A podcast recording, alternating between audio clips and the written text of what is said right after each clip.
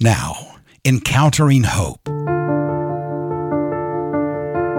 We know from God's Word that He has a special heart for those who are poor and outcast. Indeed, before we came to saving faith in Christ, we were all outcasts.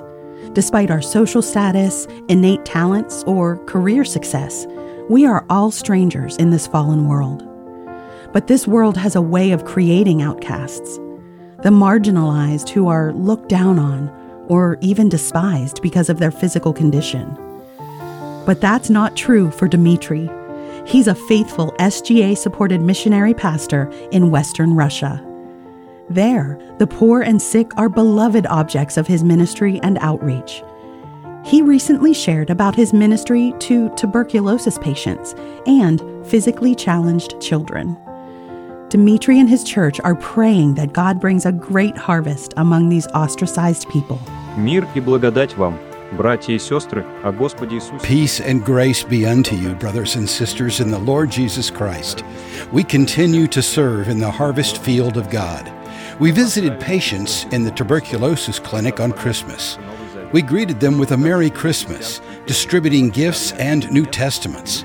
We also sang Christian songs with guitar accompaniment and people were happy about our visit. They call themselves outcasts. We told them that they are wrong, that the Lord loves each one of them. Their hearts were deeply touched by our attention and care for them. We thank God for the open doors to visit these people. We pray for the repentance of these patients.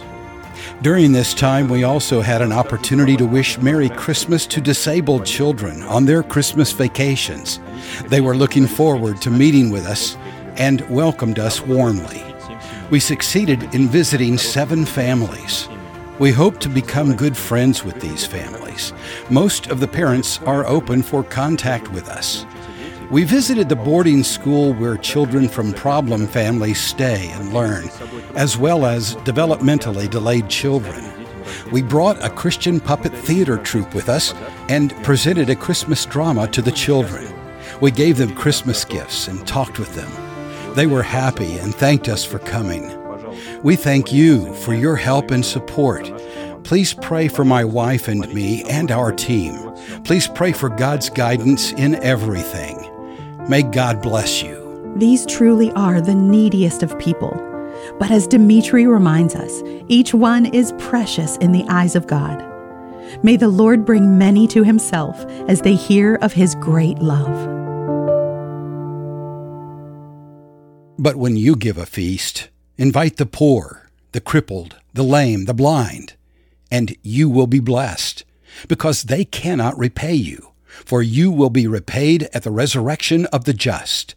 Luke 14, verses 13 and 14.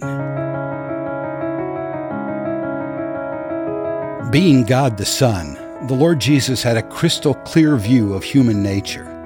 It's a nature that hasn't changed since the fall of man in the garden. We can be so very status conscious when dealing with people in everyday life. Wealthy people, celebrities, star athletes, high ranking politicians, and the like are often sought out for multiple reasons.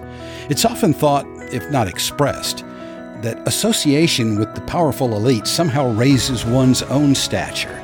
If we're not careful, we can get hooked on seeking attachments to these types of people we can forget the everyday man, woman, or child who might need our love and attention the most.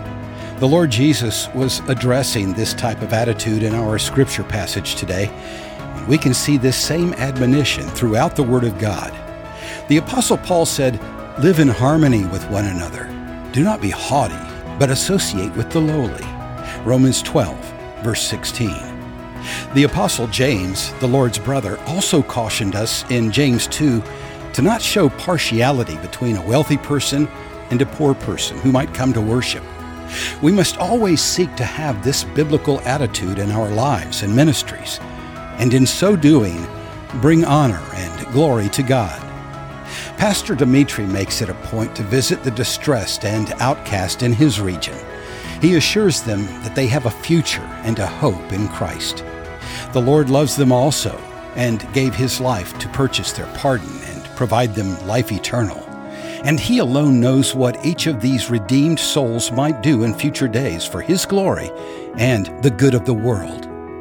God can bring the most amazing testimonies and great gospel deeds out of the most humble people in the humblest of circumstances. Indeed, 1 Samuel 16:7 tells us, "Man looks on the outward appearance, but God looks on the heart." We join Dmitri and his church in praying for more gospel opportunities like these. And we're very thankful for SGA partners who generously help make this ministry possible. Learn how SGA is sharing the gospel, equipping the church, and helping the forgotten at sga.org.